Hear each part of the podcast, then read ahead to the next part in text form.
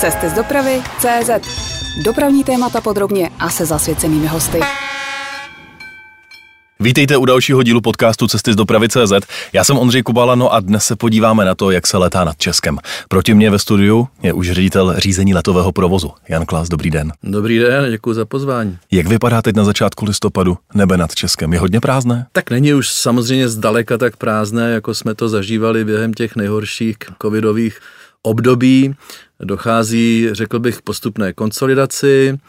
To, co je možná zajímavé, je, že ta konsolidace trošku v Evropě probíhá rychleji a úspěšněji než v českém vzdušném prostoru, ale k tomu se možná časem ještě dostaneme. No a dá se říct, kolik civilních letadel využije třeba v průměru vzdušný prostor na českém během jednoho dne? To se dá samozřejmě říci. My jsme, když se vrátím k tomu předkrizovému období, které vlastně vytvořilo, dá se říct, dneska referenci pro veškerá porovnávání, takže nejenom my, ale obecně v Evropě se dneska porovnává s rokem 2019 tak my jsme se tam dostávali až k nějakam ke třem tisícím pohybům a dneska jsme zhruba na polovině. Když to vemu kumulovaně od začátku roku, tak nám to vychází poměrně přesně, jak pohyby na letišti, na tom hlavním letišti Václava Havla, kde to je zhruba 51%, náš odhad toho celoročního objemu do konce roku a na těch přeletech je to zhruba 49%, takže jsme někde na té polovině těch, řekněme, té špičky 3000, ono to samozřejmě není, není průměr, ten průměr je nižší. Víte, co by mě, pane řediteli, zajímalo?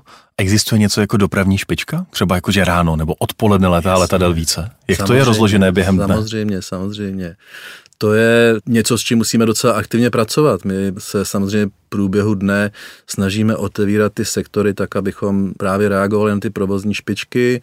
Je to možná trošičku jiné na, podle typu pracoviště. Uh-huh. Obecně se dá říct, že na tom letišti je taková ta ranní odletová špička, pak eh, dochází k trošku jako k útlumu, pak je kolem poledne jsou to ty návraty v podstatě a pak zase nějaký pozdní odpoledne, takže na tom letišti to má poměrně jako jasný řád. Samozřejmě pokud jdeme do těch přeletů, tak díky tomu, že přes nás přeletávají letadla z různých časových pásem a tak dále, tak tam ty špičky vypadají trošku jinak, jsou jinak rozložený a když je potřeba, což eh, naštěstí není ten případ nyní, ale pokud by došlo, samozřejmě se taky sleduje, aby nikdy nedošlo k tomu překročení toho, co to dané pracoviště je schopno uřídit a pokud by byla indikace toho, že může taková situace nastat, tak pak se řídí tok, takzvaný, to je to flow, které je známé cestujícím, když jim někdo řekne, že díky řízení toku je třeba spoždění.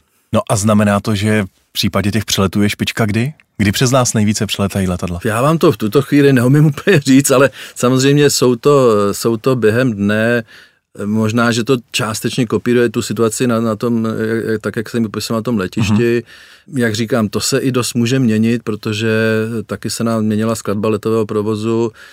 Samozřejmě ta letadla plánují, nebo respektive ty dopravci plánují nějakým způsobem dopředu, takže je to poměrně sofistikovaný systém, který máme, který nám ukazuje, jaký počet letadel v jednotlivých těch segmentech se dá očekávat s poměrně velkou přesností. My to sledujeme samozřejmě na nějaký taktický bázi den dopředu a pak i v průběhu toho dne ten vedoucí směny přesně vidí, které hodině kolik letů se tam může zhruba dostat do toho prostoru. Jo. O letošní letní sezóně se psalo jako aspoň o mírném oživení leteckého provazu. Byl byste také tak optimistický? Použil byste slovo oživení? Slovo oživení bych určitě použil. My jsme samozřejmě zaznamenali poměrně velký takový skok přes to léto i jako na provozu z českých letišť, což je velice dobře, bylo vidět.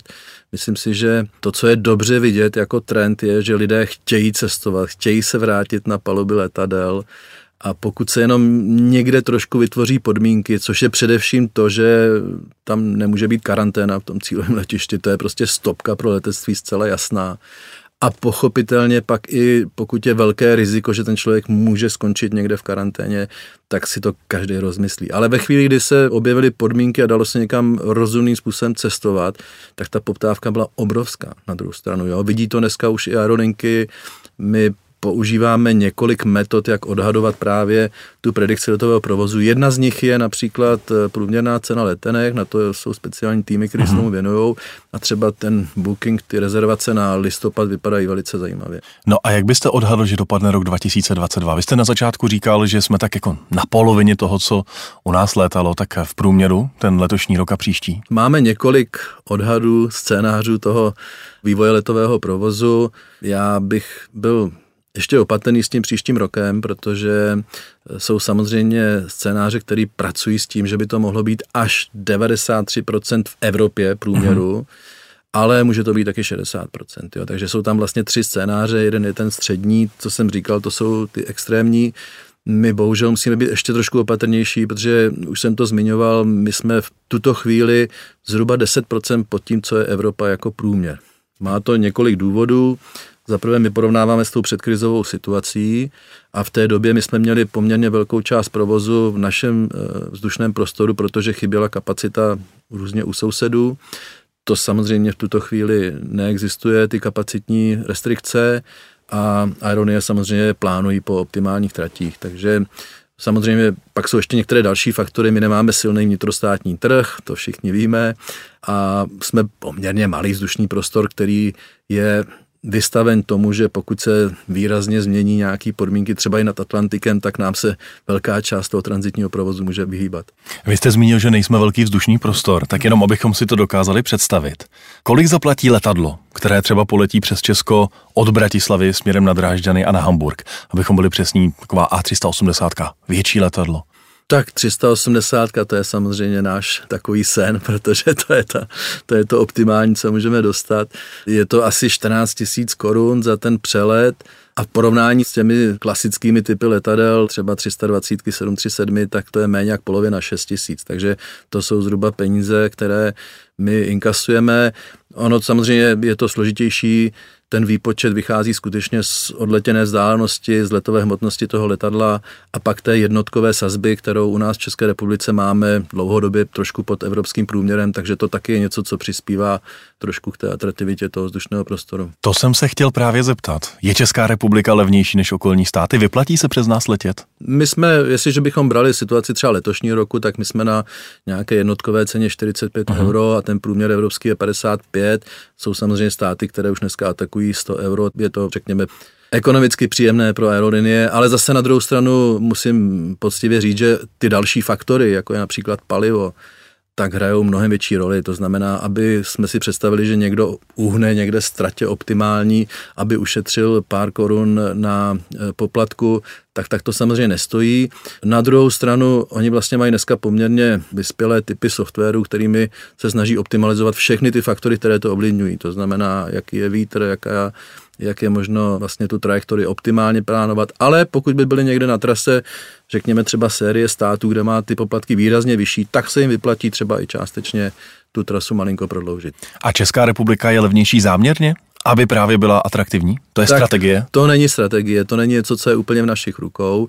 My to samozřejmě ovlivňujeme tím, jak jsme schopni strukturovat naše náklady, ale protože doposavat jako ta činnost je vlastně monopolní, tak je tady poměrně velmi robustní systém regulace, který nějakým způsobem tu cenu spolu určuje. To znamená, to není něco, co je v našich rukou. My to můžeme ovlivnit tím, že máme přiměřené náklady a že se snažíme tu službu dělat kvalitně, ale ten poplatek se vypočítává, to by bylo na další povídání, na ale jednoduše řečeno, je to na nějaké pětileté období a vychází to z takzvaných oprávněných nákladů, které my musíme jaksi obhájit před našimi zákazníky a pak se i díky tomu, jaký se očekává ten provoz, stanovuje ta cena. Mě by hrozně zajímalo, proč vlastně ta cena závisí na velikosti a hmotnosti letadla.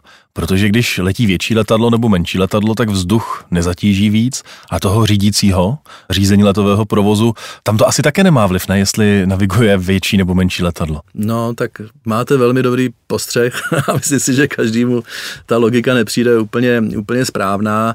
Ano, ono to vychází trošku z toho, jak se taky vyvíjela ta situace. My jsme dlouho pracovali v takzvaném režimu cost recovery, což je v podstatě to byl systém, který pracoval velmi mechanicky s těmi náklady, spočítali se náklady na ten let a pak se rozdělili mezi ty, mezi ty uživatele podle počtu pohybů. Do určité míry se dá říct, že pro tu aerolinku je snaží zaplatit tu v vozovkách trošku vyšší cenu, když veze větší počet pasažérů, ale to je velmi, bych řekl, takový jakoby už trošku staromilský výklad. Dneska se asi chceme posouvat v letectví více k tomu, aby to prostředí bylo rebelizované, aby vycházelo i z nějaké logiky. To, co říkáte, je samozřejmě správně pro nás ten řekněme, ten výkon té služby se nemění podle velikosti až na jednu výjimku, možná drobnou. Pokud letí to opravdu velký letadlo, tak díky turbulenci úplavu se musí dělat větší rozestupy v té finální fázi, tak tam možná ta jediná ta logika, kterou bych našel, jinak pochopitelně z pohledu nějakého do budoucna vývoje, který by měl více zohlednit právě v uvozovkách tu pracnost, tak to logiku nedává. Když už o tomhle mluvíme, na západ od našich hranic běží naplno lobbying za to, aby se na krátké vzdálenosti jezdilo vlakem a nelétalo se. Budou v Česku v přímé chybě do budoucna třeba takové linky Mnichov Berlín? Já vím, že využili jenom kousek českého prostoru, ale možná každé letadlo se počítá. To bychom byli opravdu ve velkém mikromanagementu. To, co, to, co já bych tomu rád řekl, nemyslím si, že se to bude týkat nějakého jedného segmentu toho, toho létání, ale je to velká diskuze, která v Evropě probíhá. Bohužel teď se vyvíjí trošku, bych řekl, nešťastným způsobem, že se staví jakoby proti sobě ta doprava železniční vůči letecký. Já jsem četl nádhernou studii, která právě psala a argumentovala pro to, aby se spíše, aby ty systémy byly komplementární, by se doplňovaly. V tom segmentu 0,500 km samozřejmě ty vlaky mají řadu výhod, včetně třeba i toho dopadu na životní prostředí, ale pokud jdeme dál, 500 až 1000, tak tam už skutečně převažují výrazně nevýhody a pokud by Evropa třeba chtěla, ta studie pracovala s tím, že by pokud by se chtěla posunout do tohoto segmentu, tak by musela vybudovat, myslím, 22 tisíc kilometrů dalších vysokorychlostních tratí, což by byla obrovská zátěž. Trvalo by to 18 až 22 let, něco takového, stálo by to 220 miliard euro. A ve finále by se zjistilo, že mezi tím letecká doprava už je téměř bezemisní, protože ta doba je strašně dlouhá. Takže nepřepísknout v uvozovkách ten trend k té železniční dopravě je strašně důležitý. Mělo by se více pracovat s tím, že letecká doprava pochopitelně musí zvládnout nějaký ten tlak na to, aby byla, aby méně zatěžovala emisemi, ale do budoucna si myslím, že to zvládne a ty dopravy by se měly doplňovat. Nemělo by skutečně se tlačit na to, že železniční doprava nahradí leteckou. To je, to je slepá ulice. Vrátil bych se ještě k těm poplatkům a k financím. Loni jste se propadli do ztráty 1,4 miliardy korun. Eh, je to dopad covidu?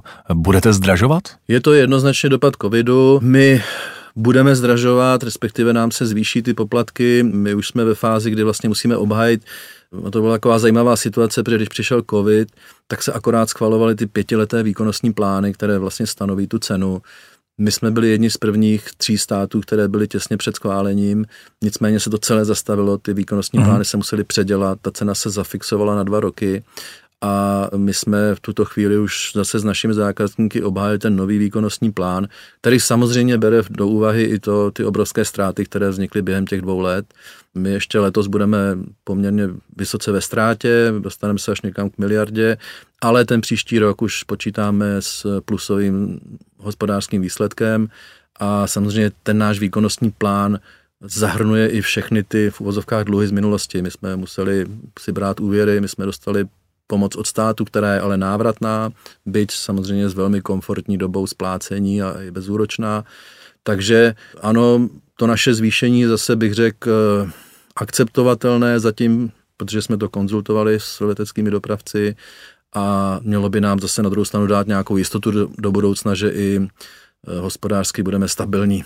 No a od kdy a o kolik tedy zdraží český vzdušný prostor? Tak jestli my jsme dneska na těch 45 eurech, o kterých jsem mluvil, tak příští rok to bude zhruba 60 a pak už tam nedochází k nějakému skokovému navyšování, pak se to víceméně pohybuje už v řádech jednotek procenty změny a to je to, co jsem zmiňoval, to, co by mělo dát nám rozumnou míru hospodářské stability, ale zase to nezatěžuje nějakým významným způsobem naše zákazníky. Samozřejmě o tom výkonnostním plánu se vede teď velká debata v celé Evropě, protože oni jsou stanoveny i některé celoevropské cíle. My ty celoevropské cíle splňujeme, to je velmi důležité. Je řada států, kde se obtížně dostávají do těch celoevropských cílů. Šéf řízení letového provozu Jan Klas je dnes naším hostem. Posloucháte interview Cesty z dopravy CZ. Pojďme se teď, pane řediteli, podívat za vašimi řídícími letového provozu. Kolik jich vlastně zaměstnáváte? No, my máme něco přes 220 řídících letového provozu. Je to jedna z kategorií, kde jsme žádná úsporná opatření neaplikovali, to znamená, my jdeme dál s tím, s tím počtem, který jsme měli před covidem. Dochází samozřejmě k určitým druhům přemístování některých řídících, třeba z regionálních letišť do Prahy, do Jenče. Ale nemuseli jste ale, propouštět. Ale nepropouštěli jsme ani řídící, ani techniky. A v tuto chvíli už se díváme na nějaký horizont třeba pěti let a začínáme s náborem. Takže to je velmi důležité, abychom díky těm poměrně zásadním opatřením racionalizačním si nevytvořili nějaký velký problém do budoucna. Vy máte tři typy řídících. Ty, co řídí provoz z věže na daném letišti, ty, co se starají o přiblížení k letišti a potom ty, kteří mají na starost řízení oblasti nad Českem, těch průletů. Kterých je vlastně nejvíc?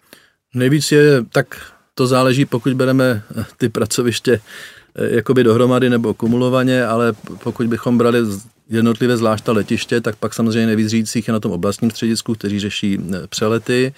My máme samozřejmě v Praze takový eh, trochu, není to specifikum, v některých státech to je také, že ty řídící, kteří dělají tu letišní službu, zároveň dělají tu přibližovací a vlastně na regionálních letištích nám zůstali už jenom ti řídící, kteří dělají letišní službu řízení. To jsem se právě chtěl zeptat, jestli se liší nějaké jejich kvalifikace, pro, třeba pro přiblížení a pro provoz na letišti, nebo jestli jsou univerzální a mohou si sednout na kteroukoliv židli. Tak eh, v rámci té Prahy je to univerzální, jak jsem říkal, a na těch let, jako mezi letišti samozřejmě ne, tam je doložka pro každý to pracoviště. Jediný, co je to, co jsem zmiňoval v Praze, je skutečně to, že může ten člověk nebo ten řídící mezi přibližovacím a letišním, tak oni se tam střídají na těch pracovištích. Loni jste sloužili službu přiblížení i pro regionální letiště, tedy Brno, Ostravu a Karlovy Vary do Prahy. Proč? Tak na začátku vlastně stálo to, my jsme s tím projektem, my mu říkáme optimalizace, začali ještě v době, kdy jsme pořád doháněli ten provoz, kdy jsme měli velký problém, abychom zvládali ty neustále nárůsty takže to byla jedna z možností, jak vlastně posílit, eh, posílit tu službu především přeletovou. My jsme se rozhodli pro určitou i reorganizaci vzdušného prostoru, vytváření terminálních sektorů, kde vlastně můžeme kombinovat poskytování služby v těch nižších prostorech a ty přibližovací služby, uh-huh. ale už ze vzdáleného pracoviště. Dneska je to technický blok, do budoucna to bude také věnči a tím pádem samozřejmě je to také racionalizační krok, že jsme využili část těch řídících, kteří byli na těch proučích na, na letištích, tím pádem se snažíme trošku zlevnit tu službu na těch letištích, protože ten provoz v tuto chvíli tam skutečně není významný. Zmínil jste technický blok, to je pracoviště, které je přímo na Ruzinském letišti Václava Havla. Technický blok, ano, většina asi eh, posluchačů si to představí jako věž, takže jestli můžeme tomu říkat věž, ale pro nás je věž to, co je vlastně nahoře, to pracoviště, z kterého se řídí ten technický blok jako takový má ještě řadu dalších pracovišť, především nějaký jako technická infrastruktura. Zmínil jste, že začínáte nabírat. Tak pokud bude mým snem být řídícím letového provozu, budu se jednou vidět na židli věnči, jak pomáhám přeletět letadlům Českou republiku. Co mě čeká a co musím absolvovat a co musím dokázat? To je velmi častá otázka, já na ní rád zase odpovím. Ty formální požadavky nejsou skutečně zásadní a velké, je to ukončené středoškolské vzdělání a samozřejmě vyžadujeme už dneska velmi slušnou znalost angličtiny. Ideálně živé angličtiny, nejenom jako... Ne z učebnic. Ne, ne z učebnic. Takže, ale to už dneska u mladé generace není problém, k nám většinou přichází lidé, kteří strávili nějakou dobu v zahraničí a tak dále, takže to už, to už skutečně jako problém se nejeví. To, co je pak dál, tak je skutečně spíše otázka dispozic. Mě se, já dostávám i sám otázku, co mám říct synovi, dceři, aby se připravili na, na tuhle profesi uh-huh. a na všechny ty stupně výběrové, které se dělají. Čas je vlastně nějaký test, který se používá mezinárodně, standardizovaný, který má odhalit ty dispozice. My jsme k tomu přidali řadu kroků, protože skutečně nejsme pořád spokojeni s tím, jak, jaká je úspěšnost v tom pak vlastním výcviku.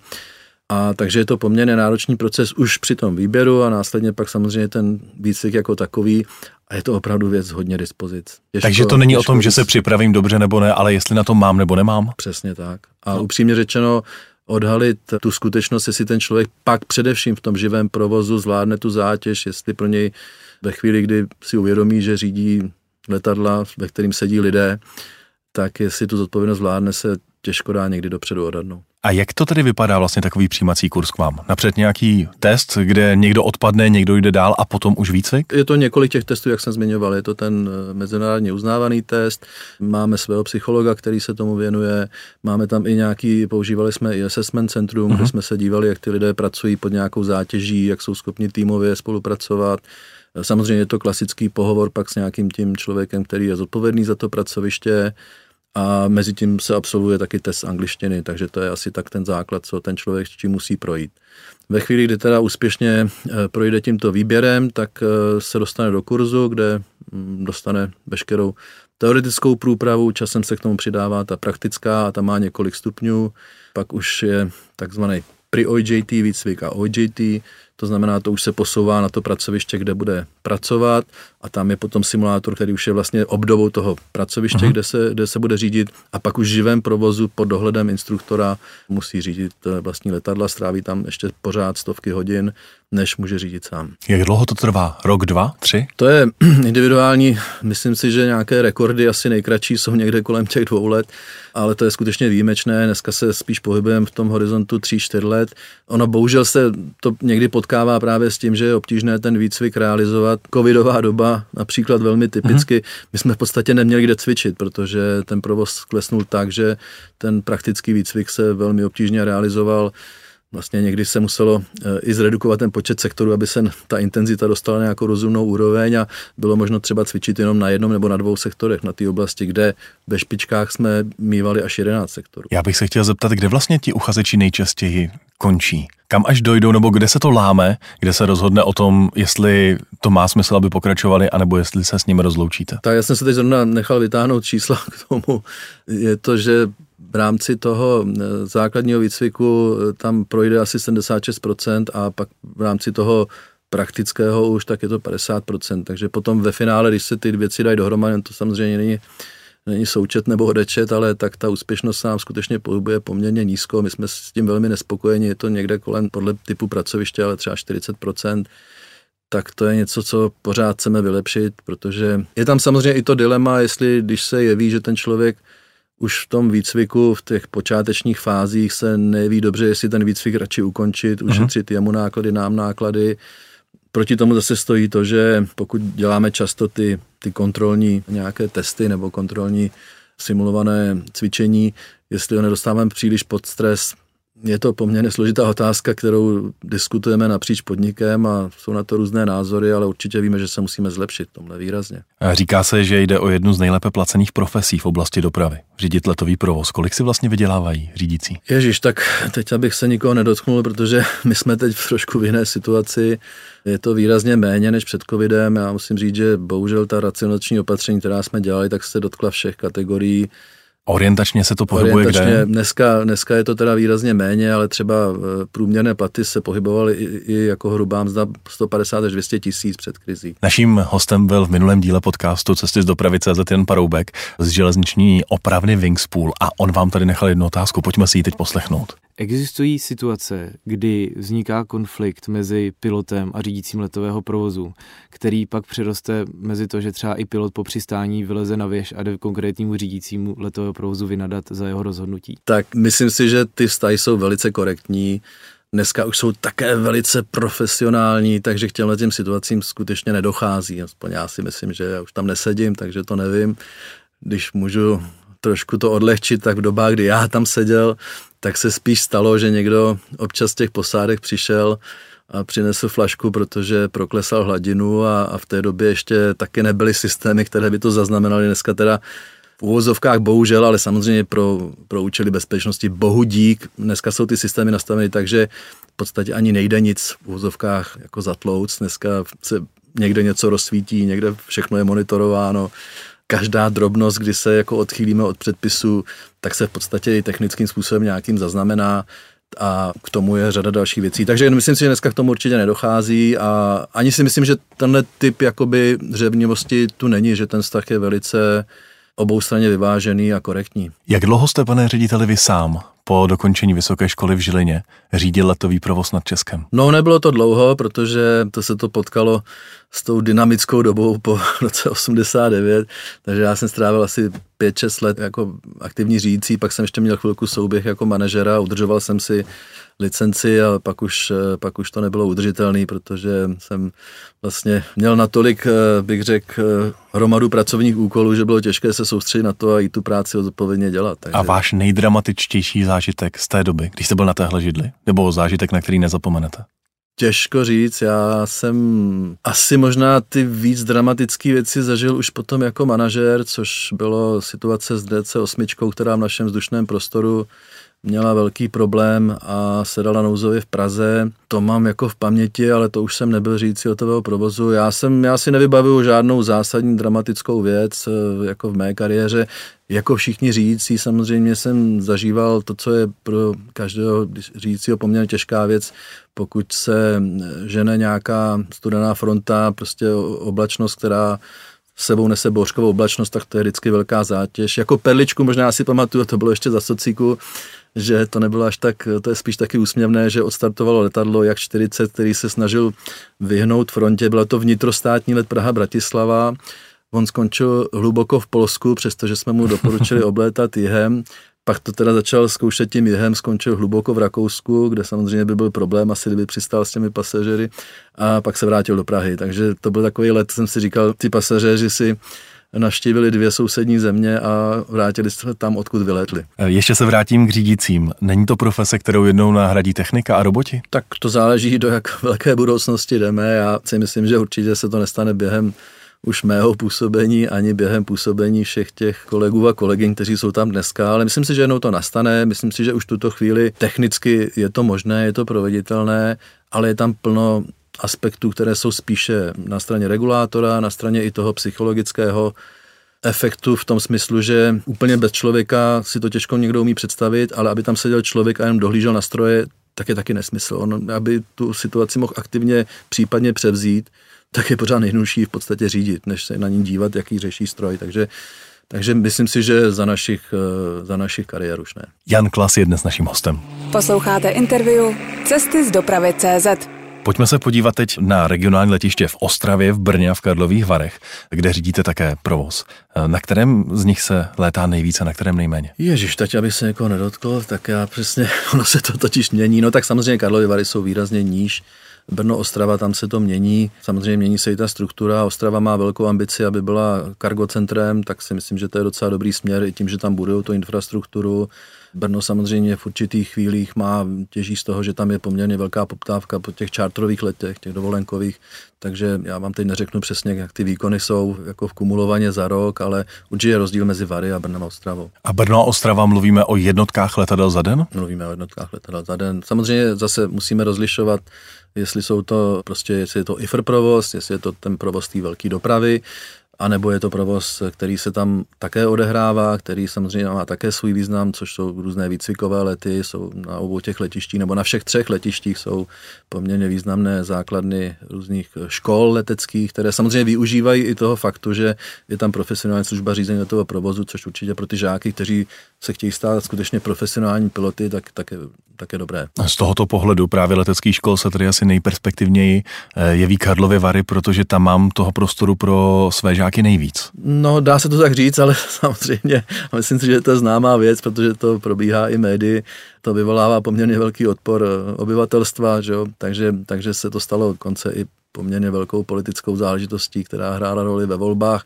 Musí se najít vždycky nějaký kompromis, eh, musíme také se snažit přizpůsobit ty naše postupy tomu, aby ta hluková zátěž byla minimalizována, na druhou stranu je škoda fakt opravdu ty letiště nevyužívat i pro tyto účely. Karlovy Vary jste říkal, že jsou nejslabší, myslím, že to asi posluchače nepřekvapí. Jsou třeba dny, kdy sem nepřiletí civilní letadlo? Nebo týdny? Civilní letadlo je možná pojem, který já bych nepoužil, ale jsou dny, kdy tam asi není IFR provoz. Ano. Dá se říct, že pandemie zasáhla právě tam malá regionální letiště nejvíc? Když bych to řekl hospodářsky, tak tím, že nemáte vysokou tu počáteční základnu, tak samozřejmě není ani tak dramatický ten pokles a třeba i ten eh, zásah do toho hospodaření. Pokud pro nás největší problém byl výpadek eh, na tratích a na, na letišti Václava Havla, když to vemu v absolutních číslech, tak ano. Pojďme se zastavit také v Českých Budějovicích. To letiště je velmi ostře sledované. Co se musí stát, abychom odletěli z Českých Budějovic čátrovým Airbusem nebo Boeingem na dovolenou k moři? Tak to není moc otázka na mě, protože tam je to jednoznačně nastaveno podmínkami, které stanovilo úřad civilní letectví pro to, aby to mohlo být řízené letiště a, a je to primárně věc provozovatele toho letiště. On musí ty podmínky naplnit, splnit. My jsme v několika krocích měli nějakou komunikaci, jak my bychom tam rádi pomohli se službou řízení toho provozu. Ten náš přístup je takový, že bychom určitě nechtěli zatěžovat nějakými nesmyslnými náklady to letiště, protože ten provoz tam nebude velký, pochopitelně.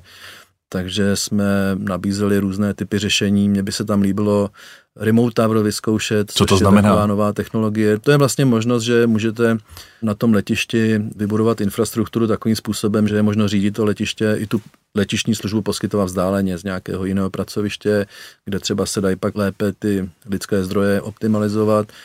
Ono už dneska se to používá. Používá se to v těch státech, kde je poměrně hustá síť letiš, ale s malým provozem. Švédsko třeba, ale například jako remote tower už je i v Lipsku, což není úplně eh, letiště se zanedbatelným provozem. V praxi to znamená, že ten, kdo řídí provoz na Českobudějovickém letišti, nebo by jednou řídil, by seděl třeba v Praze. Třeba, ale může to být i jinde, samozřejmě do budoucna. Aby ten efekt byl co největší, tak eh, je lépe mít těch letiš víc, Samozřejmě v podmínkách České republiky to není až tak aktuální, ale právě třeba v tom Švédsku pak je jedno pracoviště, které řídí třeba na 15 letištích a tam ten efekt už je, už je významný. Zajímal by mě váš názor na to, jak pomoci regionálním letištím v Česku. Já nevím, měla by se pospojovat do nějakého společného podniku, mají zůstat dál v rukou krajů. Jak na to, aby to fungovalo? To se teď asi pustím do něčeho, co je už na té úrovni politické. Já můžu za sebe říct, že určitě v těch diskuzích, a já doufám, že budu jejich součástí, protože ministerstvo dopravy v tuto chvíli i připravuje nějaký dokument pro vládu, který by se měl obecně zabývat strategií rozvoje civilního letectví, tak já vždycky budu plédovat za to, aby ta letiště byla zachována. Je to významná infrastruktura, je to věc, která samozřejmě se využívá dlouhodobě, my se bavíme o desítkách let, takže nějaký krátkodobější pokles by neměl vést k nějakým unáhleným závěrům je to důležitá součást infrastruktury právě třeba i pro krizové situace. Jo? Když si vezmeme, i při covidu bylo důležité, že bylo možno někam dopravit eh, nějaký zdravotnický materiál a tak dále. Může to mít eh, poměrně významnou roli i pro krizové situace, kde je vyžadována nějaká aktivita armády. Takže určitě já jsem pro, aby to bylo zachováno. Jsou dvě letiště, které teď vyžadují poměrně významnou investici. Karlovy Vary rozšíření dráhy, v Ostravě oprava dráhy. Já osobně si myslím, že by se stát na tom měl nějakým způsobem podílet i s ohledem na to, jak COVID zasáh nás všechny v letectví. Ale samozřejmě je to otázka, jestli ty kraje, jak k tomu přistoupí ty kraje, jestli stát bude mít tu vůli tomu pomoci, to už je věc spíše toho politického rozhodování. Ale já určitě budu hájit ten názor, že, že to je důležité. My se snažíme tomu přispět tím, že ty náklady jsme se snažili dostat na nějakou rozumnou, udržitelnou úroveň a určitě budeme rádi tu službu dál poskytovat. Povídáme si s šéfem řízení letového provozu Janem Klasem. Posloucháte interview Cesty z dopravy CZ. Pojďme se podívat, pane řediteli, ještě na jednotné evropské nebe. Blíží se okamžik, kdy už nebudou jednotlivé země spravovat striktně svůj vzdušný prostor nad svými geografickými hranicemi, ale v jakýchsi funkčních blocích? Stane se to? Tak ono ani v tom záměru toho Single Sky takto to míněno nebylo, že by ty státy rezignovaly na svoji službu. Tam mělo dojít víceméně, nebo především k nějaké integraci těch jednotlivých služeb, mělo dojít k přeshraničnímu poskytování služby, k nějaké optimalizaci. Ani to se zatím moc nedaří, přiznejme si to. Já si myslím, že do budoucna je to nutnost, protože při určitém nárůstu dalším letecké dopravy se skutečně narazí na nějakou já tomu říkám kapacitní zeď, která je daná tím, že v těch menších státech není možno už pak organizovat efektivně ten vzdušný prostor a je potřeba ty větší celky. Ale já jsem samozřejmě velký příznivec toho, aby to vyšlo spíše z těch business modelů, kde ty, kde ty jednotliví poskytovatelé se združí do většího celku. Jestliže bych měl použít analogii, tak to, že došlo k určité liberalizaci v eh, dopravě, letecké dopravě na úrovni aerolinií, tak také vedlo k nějaké konsolidaci. Přirozeným způsobem vznikaly aliance. To je určitě cesta, kterou já bych viděl. Mělo by to být pod nějakým rozumným ekonomickým modelem a mělo by docházet právě k tomu, aby ti menší se nějakým způsobem vytvářely aliance, které budou konkurenceschopné. No a co by to tedy, abychom to dokázali vysvětlit, co by to znamenalo pro Českou republiku, pokud by vznikalo jednotné evropské nebe? Co by se změnilo? My jsme doteď byli součástí toho funkčního bloku, který v podstatě kopíruje Rakouskou Uhersko, zjednoduše řečeno. A to je sedm států, které, a to byl takový ten přístup jako ze zhora dolů, to znamená, se to politicky nějakým způsobem, ta mapa Evropy nastavila a moc to nefunguje. Jestli v rámci tohoto bloku těch sedmi poskytovatel letových provozních služeb, vznikne třeba menší entita, nebo, nebo se budeme bavit s někým ještě dalším. My máme poměrně dobrý dialog teď s polským řízením letového provozu. To je skutečně otázka těch, nás, těch přicházejících let. A já bych byl rád, aby jsme částečně navázali na tu práci, protože ono se hodně toho udělalo v rámci toho funkčního bloku, který jeho součástí jsme byli doteď. Teď došlo paradoxně k tomu, že ten nový balíček Single Sky už ty FABy nestaví jakoby obligatorně, to znamená, není to už součást legislativy v tom, že se to musí implementovat právě tím top-down způsobem. Tím tlakem ze zhora. Tím, tím tlakem ze zhora.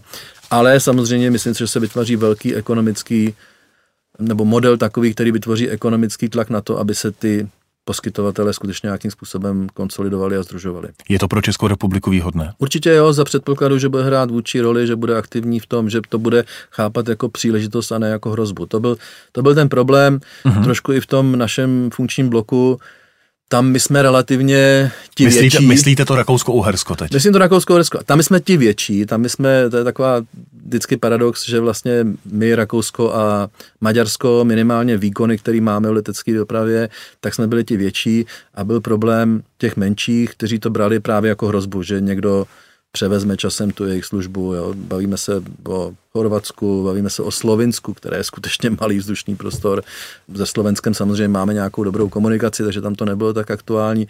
Takže oni samozřejmě to brali jako hrozbu, jednoznačně. Oni to nebrali jako příležitost, oni to brali jako hrozbu a e, v letectví a v našem oboru, když chcete něco přibrzdit, tak těch důvodů najdete, Ježíš Maria. A samozřejmě bezpečnost se dá použít na cokoliv. Konstruktivně i destruktivně. Řízení letového provozu je dnes státním podnikem. Jak vnímáte outsourcování téhle služby do soukromých rukou? Bude někdy prostor pro soukromníky v řízení letového provozu v Evropě třeba? Určitě bude, to je věc, která eh, už dneska do jisté míry existuje. My jsme vlastně se stali trošku součástí liberalizace ve Španělsku, kde jsme nějakou dobu s naším partnerem tam poskytovali tu službu letišní. To znamená, u té letišní služby už to dneska existuje uh-huh. v některých státech. Ten nový balíček Single Sky to dál tlačí výrazným způsobem. To znamená, bude dávat možnost, aby se ta služba soutěžila, bude dávat možnost, aby se soutěžila i ta eh, přibližovací služba, pro tu přeletovou zatím někdo úplně model nevymyslel, ale myslím si, že to je taky otázka času. To znamená, že se může stát, že uspěje české řízení letového provozu třeba v přibližovací službě kolem letiště v Madridu. Jako nevylučuju to, samozřejmě prakticky jako v nejbližších letech si to neumím představit, ale jako za mě je určitě logičtější model, aby to vznikalo v nějakých těch přirozených entitách, které už se dneska trošku jako etablovaly, aby tam docházelo k tomu, že když to řeknu jednoduše, třeba v tom bloku Zase se vracím. Jsme zpátky u rakousko Jednoduše řečeno rakousko Hersko, aby se někdo víc specializoval třeba na to, že bude poskytovat tu službu v horním vzdušném prostoru. No, samozřejmě všichni víme, že to je ta nejvýnosnější část, tak tam musí být spravedlivý model, aby ten jeden neinkasoval ty příjmy a druhý třeba více se, třeba Rakousko si mi představit, že Vídeň je přece jenom nejvýznamnější letiště v tom regionu, takže ona bude tím centrem té přibližovací služby, ty ostatní můžou něco, to, to by byl logický model, ale má to pořád hodně zádrhel, než se, než se k němu dostaneme. Rád bych se zastavil také u vaší kalibrační letky. Proč potřebujete tato letadla? Co přesně dělají? Tak my je jako nepotřebujeme životně, samozřejmě se ta služba dá i nějakým způsobem právě outsourcovat. On to vzniklo trošku historicky, že tu službu poskytoval úřad civilního letectví, který pro ně to představovalo poměrně velkou, velkou zátěž z hlediska státního rozpočtu, přičemž tu kapacitu, která byla potřebná, tak vlastně neuměli komerčně zúročit, ani neměli tu možnost, tak ne, že neuměli, ale oni neměli ani prostě právní možnost, jak to, jak to udělat. Takže došlo k tomu, že jsme se domluvili tím, že my vlastně můžeme v nákladové bázi mít to, co potřebujeme my pro naše potřeby, tak jsme převzali ty dvě letadla a začali jsme tu službu poskytovat s tím, že létáme i v jiných státech a tím samozřejmě to je pro nás pak dodatečný příjem, který je poměrně velice příjemný. Ta struktura letového Co to letadlo parku, dělá? Co, co je potřeba? Proč letadlo, potřebujeme kalibrační to, to letadlo, jestliže máte nějaké třeba typicky přiblížení, které umožňuje přístrojové přiblížení na, na, na letišti, třeba v Praze, tak čas od času je potřeba zkontrolovat, že to, co vlastně to letadlo vede, směrově a vertikálně, takže skutečně je správně nakalibrováno. Jinými slovy, my vlastně ta letadla to využívají a to kalibrační letadlo umí zkontrolovat dál, že prostě ten paprsek je správně tak, jak má a to eh, je tam určitá míra odchylka přesnosti, která se musí prostě měřit a dodržovat. Takže to je věc, která standardně je dána předpisy, jak, jakým způsobem se musí ty zařízení kontrolovat. My dneska jsme udělali nějakou obnovu, to znamená, zbavili jsme se těch dvou starých letadel, máme dvě nová letadla, teď e, tu službu poskytujeme v řadě zemí. Já jsem se právě chtěl zeptat, vy jste leta používali proudovou cestu z roku 2004 a Turbolat L410 z 91. To jsou letadla, která byla právě od úřadu? To jsou letadla, která byla od úřadu, 410 už je prodána. Kde skončila? V tuto chvíli Ježíš Maria, nevím. Ale vím že, vím, že nebylo to jednoduché to prodat. My jsme samozřejmě to dělali naprosto transparentně přes elektronickou aukci a myslím, že až ve třetím kole se to podařilo prodat, ale netuším, komu přesně a stejný proces vlastně teď byl zahájen s tou, s tou cestnou, takže cestna je v tuto chvíli, kdokoliv se může podívat na náš web, eh, všechno je tam publikováno a elektronická aukce bude myslím do měsíce. A vy jste pořídili naopak dva turbovrtulové stroje Beechcraft. Kolik tahle legrace stojí? Koupit si kalibrační letadla? Ježíš, tak teď se mě zaskočil, eh, já nevím úplně přesně tu cenu, ale myslím, že zhruba 200 milionů něco, ale to, co je důležité, je, že, ten, že to provozně ty náklady jsou úplně jinde. Za prvé tím, že máte stejný typ, na který to byl velký problém u těch předchozích letadel, že každý vyžadoval jiný typ údržby, a samozřejmě ten provoz je výrazně levnější celkově, efektivnější. Vy provozujete také unikátní výcvikové středisko pilotů, Czech Airlines Training Center. Kolik jim vlastně projde za rok pilotů a stavadnu? Tak to je taky věc, kterou úplně neumím a určitě teď je to, teď je to výrazně méně v tom zase covidovém období, protože je složité sem především ty lidi dostat. My jsme měli významnou část klientely třeba i z Ruské federace a tam je to obtížné dneska z mnoha důvodů, ale covidové převažují. Ta normální situace je, že ty pracoviště, protože samozřejmě ty nejmodernější simulátory jsou velmi drahé, tak skutečně jedou v režimu denně třeba až 18 hodin, jako se snažíme vytížit je maximálně, ale to je samozřejmě ta situace, která byla předcovidová, tuto chvíli je spíš obtížné sem ty zákazníky dostat. Tréninkové centrum je na prodej. Proč? Tréninkové centrum je na prodej, protože my jsme a po nějakém dialogu s dozorčí radou došli k tomu, že to skutečně, my se snažíme ty naše komerční aktivity držet e, jakoby blízko tomu našemu hlavnímu know-how, tady to tak úplně není. My jsme, ta úplně ambice, když jsme to kupovali od českých aerolíní, byla také trošku pomoc tomu letectví jako celku, protože pokud bychom to neudělali, tak to středisko by přestalo existovat. To bylo skutečně součást, řekněme, nějaký ty reorganizace ČSA a ono by už neexistovalo. To, že jsme ho udrželi v chodu a dneska máme snad reálnou šanci ho prodat za víc, než jsme ho nakoupili, já považuji za obrovský úspěch, pokud se to podaří samozřejmě, protože ještě pořád jednáme a byl to i určitý příspěvek k tomu, že část toho důležitého know-how zůstala v České republice, ale jak říkám, abychom to my jako státní podnik se všemi i těmi omezeními, které máme, dál rozvíjeli, by znamenalo třeba větší míru rizika obchodního, než jako ten podnik eh, je nastavený svým genotypem, svojí dozorčí radou a vším tím, co s tím souvisí. Povídáme si dnes s šéfem řízení letového provozu, Janem Klasem. Cesty z dopravy CZ a dotazy čtenářů. Pane řediteli, Janina se vás ptá, jaká opatření se přijala nebo připravují, až dojde k plnému oživení létání v Evropě, aby nedošlo k opakování hororového léta 2019, obrovským spožděním způsobeným přeplněnými sektory a chybějícími řídícími? No, to je výborný dotaz protože já bych to rozdělil do dvou částí. My se skutečně snažíme, my jako České ŽLP, abychom na to byli připraveni, a to jsem už zmiňoval, díváme se na ten horizont jako delší třeba pěti let a začínáme s výcvikem, i přestože to někomu může připadat lehce absurdní, že pořád máme výkony na úrovni za letošek polovinu, tak už eh, nabíráme lidi, ale to je právě to, že se musí plánovat s tím předstihem. Když se vrátím k té Evropě, Bohužel čtenářce nebo posluchači ani já musím dát za pravdu, protože Evropa možná dělá dost pro to, aby to nastalo, ta kapacitní krize. Jo? Myslíte? Myslím, protože je tu neustálý tlak na poskytovatele, aby jenom v tuto chvíli dál snižovali náklady. Jsou tady nesystémové kroky, že například tady byla iniciativa, bohužel i od leteckých dopravců, aby se zmrazily ceny na dalších pět let, samozřejmě s nějakou výzvou státům, aby vlády doplatili ten rozdíl. Je tady prostě řada iniciativ, které pořád se snaží o to, aby v rámci toho systému leteckého jako jeden profitoval na úkor druhého. A to si myslím, že právě vytváří možná trošku podhoubí té budoucí krize, protože je skutečně těžké pod tímto enormním tlakem, který pořád jako se dívá na to, co je situace teď, jak snižovat dál náklady, jak nenavyšovat cenu v rámci výkonnostního plánování, tak může řadě případů v řadě části Evropy vést k tomu, že ten problém bude. Martin navazuje na výcvik řídících letového provozu, o kterém jsme mluvili. A zajímá ho, jestli to není škoda, když je tak, tak nízká úspěšnost, o které jste mluvil, vyhodit některé žáky z podniku i po víc než roce stráveném řízením v živém provozu. No je to obrovská škoda, ale jako jak z toho ven, to je tím si lámeme hlavu všichni od úrovně vedení až po samozřejmě kolegy, kteří ten výcvik přímo zajišťují jako instruktoři. Bylo by určitě špatně, kdyby generální řediteli mluvil do toho, koho mají vyhodit, koho ne, protože to je skutečně primárně zodpovědnost těch lidí, kteří ten výcvik provádí. Oni pochopitelně a jednoznačně, pokud by viděli, že ten člověk na to nemá, tak musí tohleto těžké rozhodnutí udělat. To, co vážíme na téměř jako lékárnických vahách, miskách, je to, jestli právě více ty lidi vystavovat stresu s tím, že tam mají nějaké kontrolní cvičení, a ukončovat ten výcvik dřív, anebo teda je dostat do té pokročilé fáze, ale pak samozřejmě ve chvíli zjistíme, že ten člověk v tom živém provozu to nezvládá, tak musí být ukončen. Tam není jiná možnost. Je to, je to nepříjemné, Může se to stát někdy s tím, že prostě nezvládá až ten stres, který vyplývá z toho živého provozu, ale žádná ta fáze se nedá překročit. Čtenář, který se podepsal jako magistr Pavel, se ptá. Nevím, co je na tom pravdy a proto se chci zeptat. Podle nějakého nařízení prý musí mít systémy, radary nebo snad navigace pro řízení letového provozu fyzickou zálohu přístrojů minimálně 100 km daleko od těch primárních.